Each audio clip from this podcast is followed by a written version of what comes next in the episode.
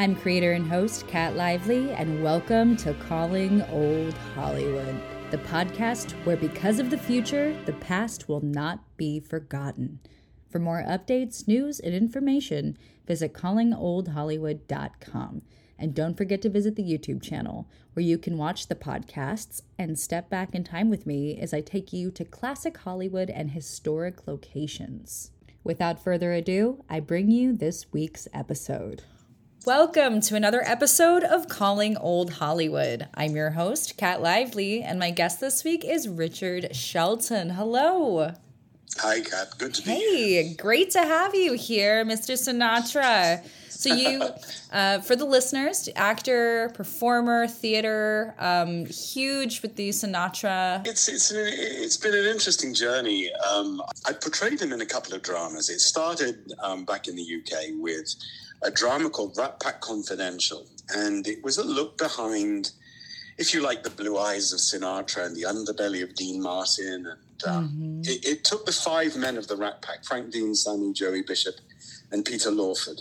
And it started out all, you know, very happy-go-lucky and weren't the days of the Rat Pack fun, but actually it, it um, scraped away to the underbelly of all five of them and exposed, you know, the torrid affairs, the alleged mafia links, the womanizing, the drinking. You know, it, it, it peeled away the outer layers of the onion. So you were left with the uh, the core, and that, that was the first dramatic um, uh, relationship I had with Sinatra, and it, and it all went on from there, really. Incredible.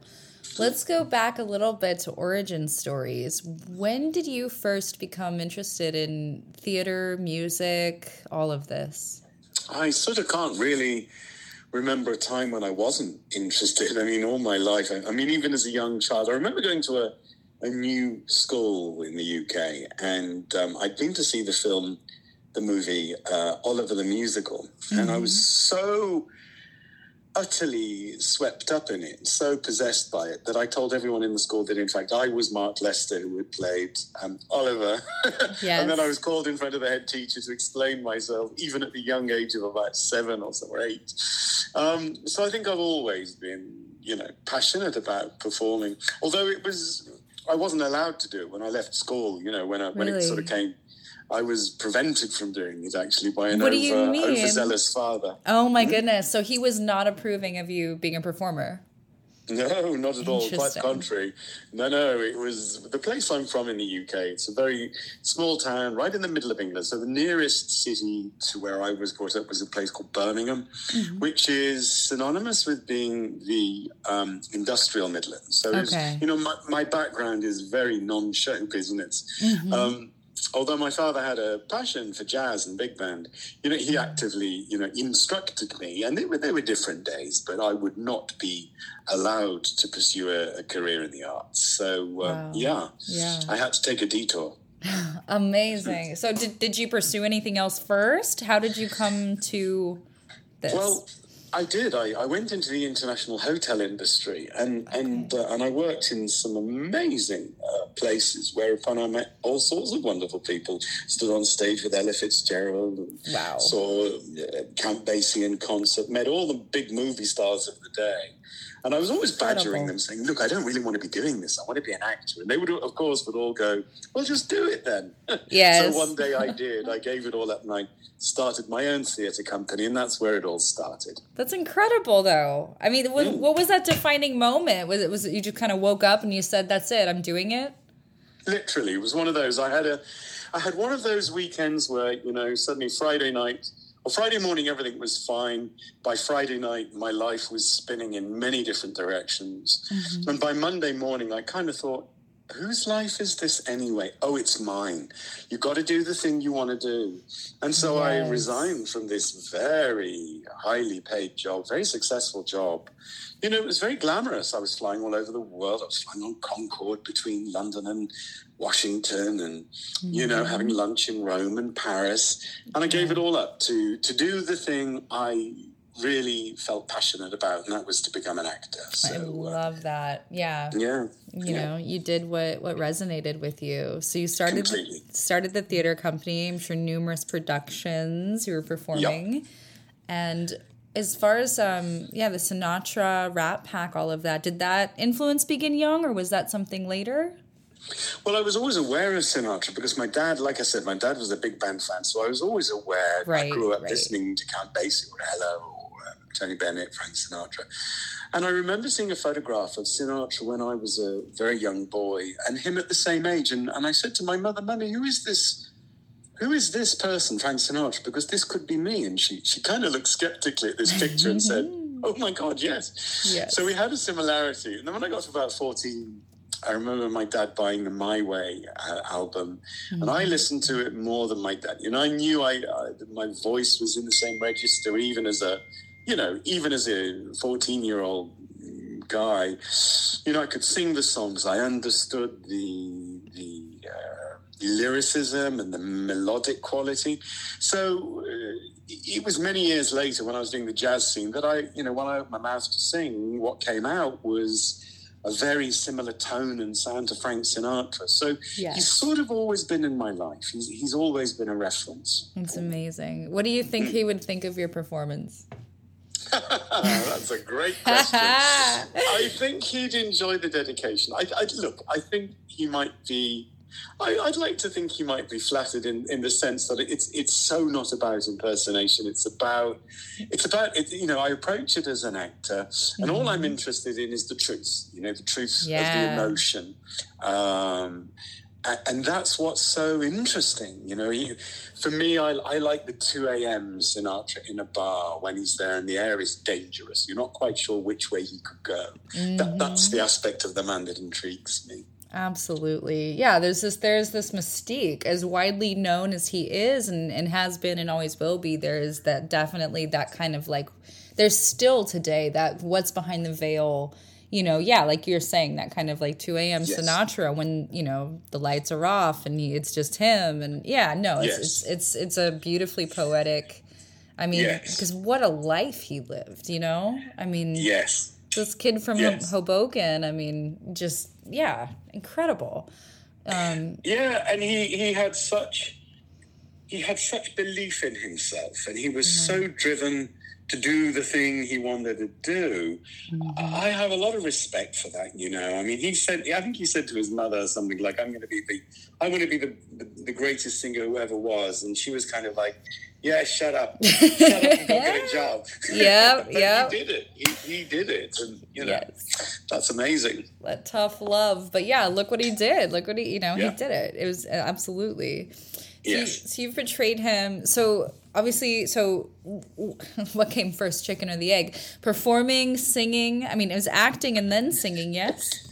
Yes, I, I think, uh, uh honestly, I think that, well, a world without music is sort of inconceivable to me. Like, if somebody had a mm-hmm. gun to my head and they said, choose, you know, is it going to be Yeah. acting or singing?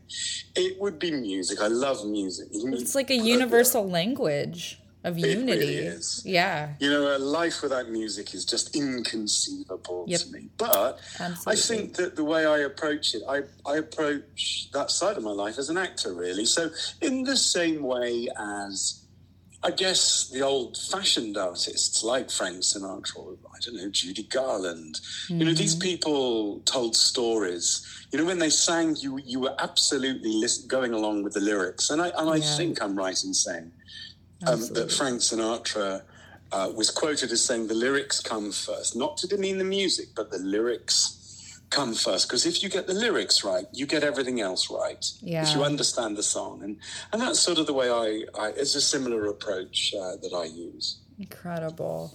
I mean, but it's true. You know, the music back then, especially like we're talking Sinatra, Ella Fitzgerald, jazz, you know, big band, these things. The songs were stories. So much, Yes. you know, not to knock the music today, but back then there was just it was such, you know, this storytelling and this craft. You're right. You know, um, no matter what it was, it was something that was really encompassed in his songs.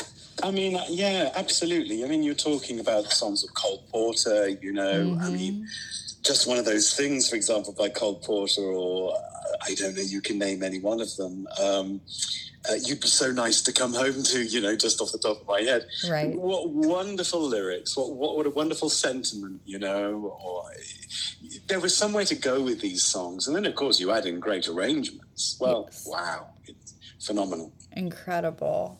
Mm. When so when you noticed the the whole thing with Sinatra, how did you go about kind of you know uh, blinking on the word you know putting together this this performance this show when you know what was it that mm. compelled you instead of um, just you know doing it um, you know uh, sinatra aside maybe influenced but really mm. taking that on what and mm. why uh, yeah that was um, interesting so that was that was a, that was this place so i was working the jazz scene and, and people would frequently say gosh, you know, when you sing, you really do sound like, oh, yeah, yeah, I know, Frank Sinatra. And, um, and this, this, this play came along, and part of the five week rehearsal period for this play was um, each of the five of us, the five men in the thing, we had a week of solid view watching videos and footage of the five men. So we, we all went away um, and would spend about five hours of the day just watching, watching, and listening, and getting the mannerisms, everything, getting yeah. the mannerisms. So you would you, you what you do with that is you start you you see how they physicalize, but then you have to inhabit. So in other words, the process of acting it comes from the inside out. If you impersonate, it, you layer it from the outside. So in mm-hmm. other words it mimicry is a, is a very different skill, and I, I, don't think I can mimic or impersonate Sinatra. It's more something to do with being possessed by him. Um, I like that, and, and so that's when it really started. And then once it sort of wound its way into my DNA, I was able to then translate it to diff, you know different performances, feel my way through the music or feel my way through the through the acting piece, and it, and it led to a second drama called Sinatra Raw, R A W, like Raw, and that was where I examined him just as he's approaching retirement for the first time, and you know he's kind of he's three times married and divorced, and it's it's the seventies, and it's the time of the Beatles and the Rolling Stones and David Bowie, and he's he's kind of redundant. You know, right, who cares right. about this great icon anymore? The time what, was what changing. Does, exactly. Yeah. You know, what did that feel like for him? What what you know, what, what did it feel like to be in your fifties and think, oh, is that it? Right. You're watching the world around you change. Yeah. You were uh, the biggest and the baddest. And now here comes rock and roll. And here comes, yeah. you know, the, the free love and the flower power and all this stuff. Yeah. yeah. Yes. Absolutely. Yes he sort of made this rather he made some strange choices, I think, towards the end of his career. Well, before the end, you know, he, he sort of started to wear beads, love beads, and and Nehru jackets, and mm-hmm. you know, and it was all a bit weird. Um, yes, yes. Uh, it wasn't a good look. Relevance um, was not a good look. You know, he uh-uh. was of the time. Yes. Yeah but he got it back. You know, then he, he sort of plainly thought, no, this isn't me, and he, he you know put, put on his tuxedo again and carried mm-hmm. on, and mm-hmm. the world loved him for it. So, an inter- interesting man and an interesting journey. I love that so much. So mm. I, a little bird told me that you have some very interesting coincidences with Sinatra. Um, yes. I was asked to ask you about the tuxedo.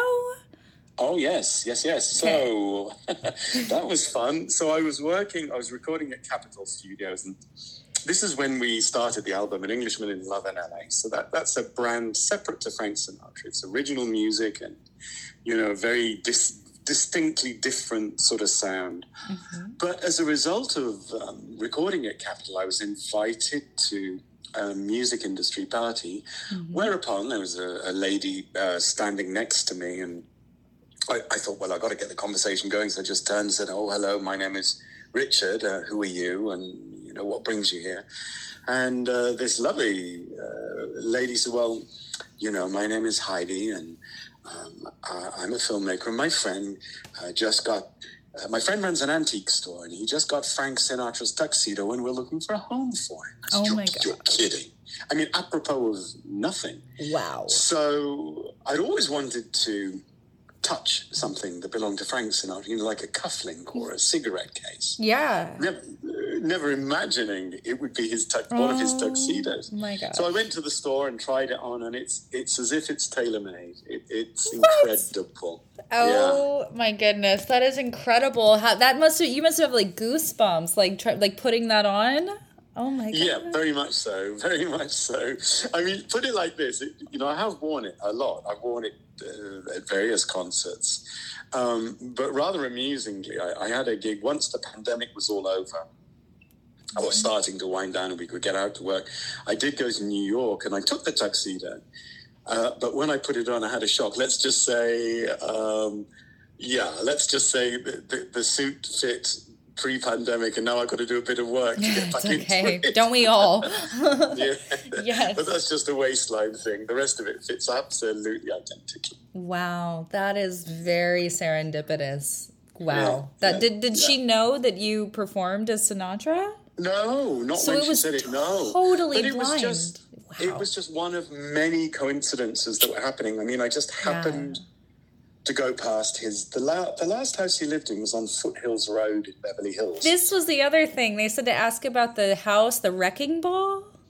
Oh, yeah, that's right. So um, I, I drove past the house when I first came to LA. When I came over just for a, a look see to think, oh, you know, could I live in LA? And I went past just as inspiration, just as sort of a tip of the hat, if you know what I mean. And um, and when I was leaving uh, to go back to London, thinking a month later, yeah, I, I could do this. I thought, you know what? I'm just going to drive past the house again, just to say a quiet, well, thank you for being my inspiration. Yeah. And the gate was open, and there was a, a, a wreckage crew there, and they had literally just started to tear the house down. So I said to the Wow. foreman, "This is this is Frank Sinatra's last house. You're tearing it down." He said, "Yeah." yeah. I said, "Well, can I can I look around?" He said, "No, you you got to call Dave in the office. He's never there." So we, we called Dave in the office. What do you know? He, he answered, and Great. and I told him the story, and he said, "Yeah, go go right on in." So I was literally one of the last people inside Frank Sinatra. You know, literally the place they took him to die. He breathed his last in there. Wow. So that felt very special being inside. You know, a place that nobody gets to go. Nobody. Yeah. Um, and then there were others. There were. I, I happened to check into a hotel in Palm Springs, and I just happened to say, um, "Oh, did the Rat Pack ever stay there? Uh, uh, stay in this hotel?" And uh, the receptionist said, "Oh yeah, yeah. The the room you're in was actually Frank Sinatra's suite." Oh my gosh. And so it goes on. There are there are many I others, but those. love it. I love Yeah. it. What do you make of that? Do you think that that's kind of just like a tip of the hat or just a crazy coincidences? I do. I think. I. I mean, I. I must say, sometimes I do think. Oh, I mean, there was one really, really chilling one where um, I. I was forming the idea to write Sinatra Raw the play, and I had come back from Palm Springs, and I sat down at my laptop, and I. I was just kind of thinking, okay, okay, Palm Springs, Palm Springs. He's getting old. He's going to retire. Oh, I don't know. And I, I put on. There's a couple of radio stations I always listen to. Um, British radio stations. One is classical music and one is talk radio. And uh, and I I said, "Oh Alexa, play BBC radio." And I thought, "No, no, no, don't don't listen to that. Put, put on put on some popular music, you know, some sort of middle of the road." So I happened to say, "Alexa, play BBC Radio 2." Which I don't really listen to. And at that moment, it said, um, oh, um, Alexa's just started playing. I said, um, at that moment, it, it- what came out of the radio was, oh, good evening, you're listening to BBC Radio 2, and uh, we're going to devote the next hour to Frank Sinatra and the Wee Small Hours of the Morning project in Palm Springs.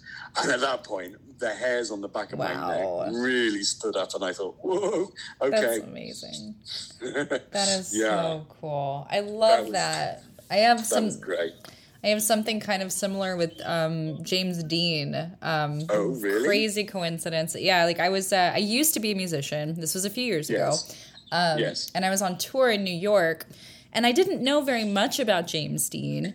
Um, but I, I went for a walk in Central Park on the Upper West Side, I wanted to go see the Dakota and you know the John Lennon Strawberry Fields and everything. And uh, yes, so I went. Uh, it was very cold. It was a January, and I went back into the neighborhood. And this was um, to preface it. The night before, I had this crazy dream about James Dean, where it, it was this. Long story short, I ended up meeting him in like Times Square and the next morning I thought, well, that's real odd. I thought, but maybe it's my subconscious because there's that famous photo of James Dean in Times Square. So I just yes. I chalked it up to that. I was like, oh yeah, maybe you know that's it. So yeah, yes. I, so I went for the walk in uh, Central Park, and uh, I walked back into the neighborhood, and I sat on a stoop as I and I yes. I pulled my phone out to look for a cup of coffee. And all of a sudden, just out of nowhere, I just started thinking about James Dean again. I thought, why am I thinking about James Dean? And um, so I'm sitting there and I thought, you know what? I'm just going to look him up. I'm going to see if there was anything that he had anything to do with New York or something, you know? And lo and behold, I find this this this article and it's this this interview with someone who lived in I guess he had an apartment uh, in New York and uh, the, it gave the address at the end of it and I typed the uh, address into Google to, to see where it was, I thought, you know, maybe I'll go maybe I'll go take a look at it while I'm here. And um, so I put it into Google Maps. I was on the stoop of the apartment. Oh my god, that's, am- I know. that's amazing, isn't it? And that's how it started. I became friends with the guy who's lived there forever. We became friends. I ended up staying there for three months while he went to Spain.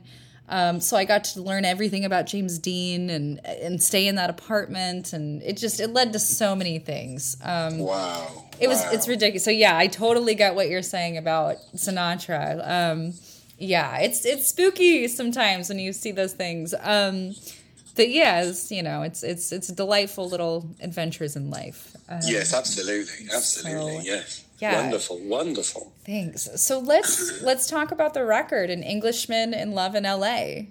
Yes. So yes. okay, where? So this, I mean, incredible. I think we saw quite a bit of this at at Vitello's when you performed. Yes. Yeah. So yeah, where did the inspiration come? What's this all about? Well, um, I met an English guy in. Uh, there's a very famous jazz club in the UK called Ronnie Scott's, which is in Soho in in London, and. Um, I'd been to see a, a, friend of mine sing there, a wonderful singer, Claire Martin, and um, on the exit line, on the exit queue on the way out, everybody was, you know, squashed together. It was all a very, very well attended gig, and I just happened to get talking to this guy on the way out, saying, "Wasn't that fun?" He said, "Oh yeah, it was great." Chat, chat, chat, and he said, "Who are you?" I said, you know, I'm Richard and this is what I do. And he said, Oh, um, you're a singer, I'm a composer. I said, Oh, great. He said, Where do you live? And I said, Well, actually, I'm just about to go and live in LA. And he said, No way, so am I. He said, You're mm-hmm. kidding. I said, No, no, no, I, my girlfriend lives there. I'm going to go and live there. So um, we exchanged numbers. Mm-hmm. And what do you know? About 10 minutes later, we had bumped into each other again in another club in London, the Groucho Club, Members Club. Incredible. Oh, hello, hello, you know, all of this. And uh, see you in LA. Well, about three months later, I'm in LA and I'm exiting the Hollywood Bowl and having seen uh, Tony Bennett. And as you know, mm. uh, it's 17,000 strong in that place. And I hear this voice, Richard, Richard. I turn around, there's Alex Rudd. Yeah. I said, oh my God, Alex, wow. Amazing. And he said, look, listen, I, I, have been thinking about you. I want to write a song for your album. And, and I said, well, the album is loosely called An Englishman in love in LA, and it's kind of in love with the possibilities of LA. You know, LA. Mm. It's taken from the Sinatra record. LA is my lady. It's it's about it's about new beginnings, and it's about giving life a go. You know, it's about mm. risking and yes. seeing where it takes you. Yes. Um, and I think the songs on the album, so there's An Englishman in Love in LA and My Thoughts Return to You by Alex Rudd. And then another mutual friend of ours, Alex Frank, he wrote Lost and Found. Good friends with Alex, yes. Yeah. Uh, he's, a, he's a fabulous talent. Incredible. He's amazing. Yeah. And he wrote another song called Sinatra and Me mm-hmm. uh, with Spencer Day. So yes. that, that's where it all started. Just incredible. Mm. So, how long did the record take uh, in in total with all these oh. hands? A long, long time. Was it? I was, a lot, these things are either done, in my experience, very quickly or they take a long time. Very long, yes. um, and we had the pandemic in the middle of it, so that kind of Ugh. screwed things up a little.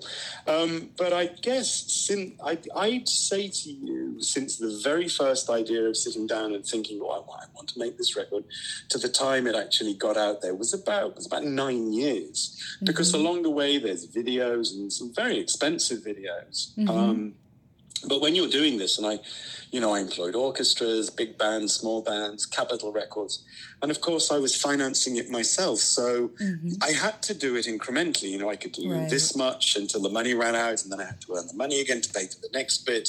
So it's been a labor of uh, it's been a labor of love, but Right. um, I'm I'm thrilled with the result. Where can where can fans and listeners buy the record?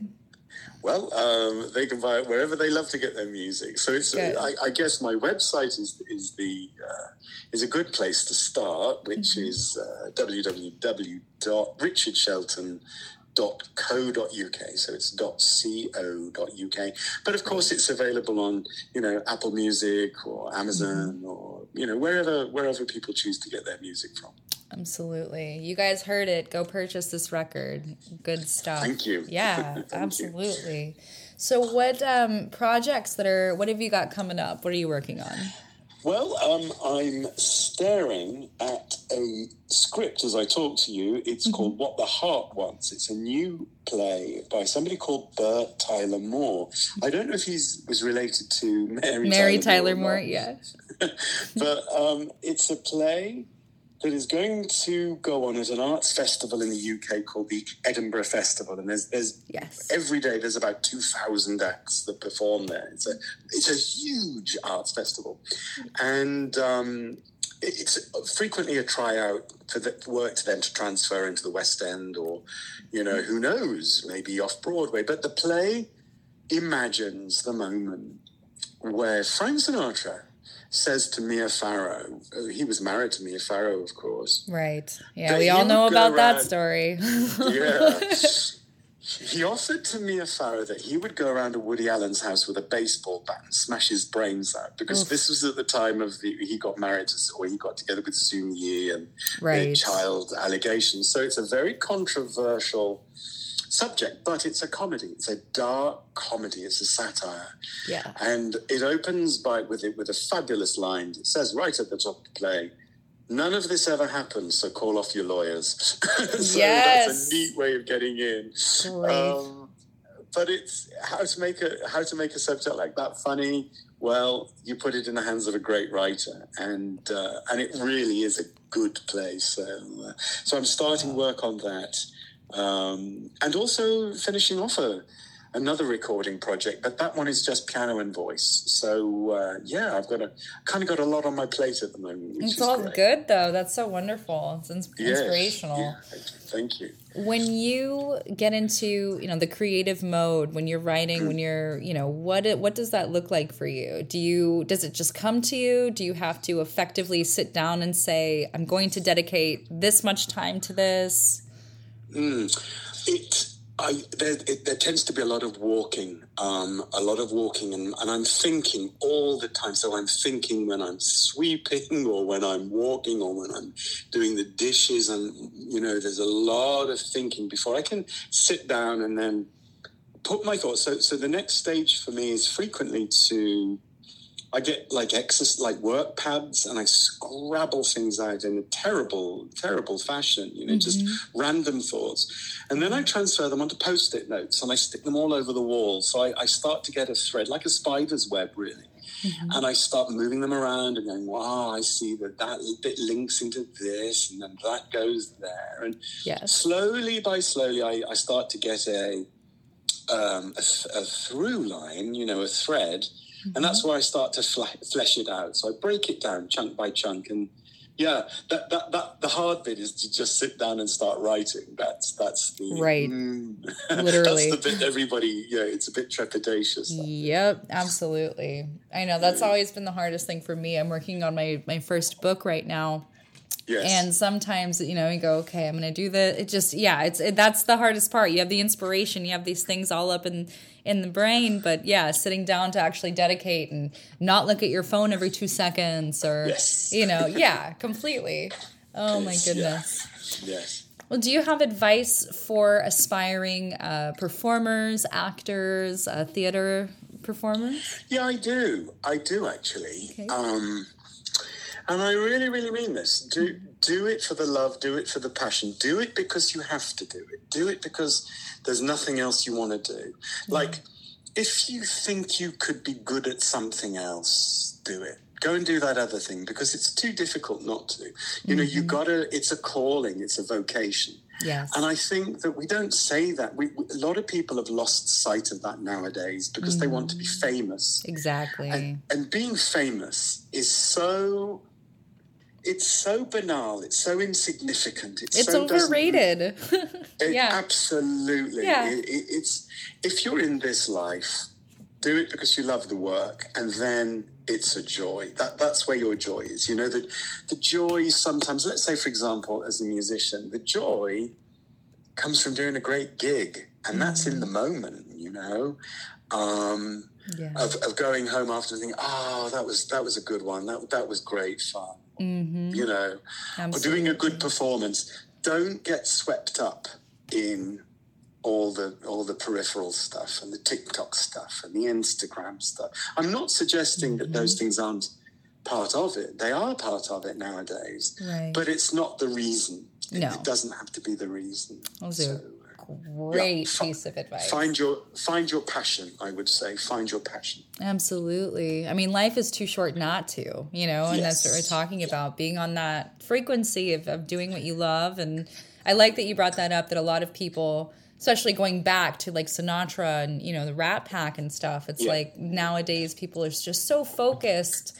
Primarily focused, you know, what's relevant, what will sell, what will, Yes. you know, what will, uh, will they buy the film when I screen it, you know, things like that. It, it just, you, Yes. you know, you're right. It's yeah, it's it's there's no uh, there's no reason. What we need more than ever is genuine passion and artistry. I think honestly, I think so. I mean, you you know, I, I find myself listening to you know some modern music, and I and I struggle to sing along. I struggle to sing the rhythm or the melody. You know, Yeah. I struggle because I don't know what they're. It's also manufactured. right. Um, and I don't know. I, I don't know. Like even in the seventies, the, the pop music, you know, bands like Queen or Bowie or the Rolling Stones, or whatever Yeah. it was, you could sing along to that music. You know, Mm-hmm. it was rock and roll, but you could kind of sing along to it. right. And the ages, I suppose, as well. You know, the likes of Duran Duran or Wham or whoever, ABC or whoever it was. You know, Mm-hmm. but now I I don't know. I I don't know. I can't sing along to anything. It's hard. It's hard. I mean, I'm that way. You know, I was raised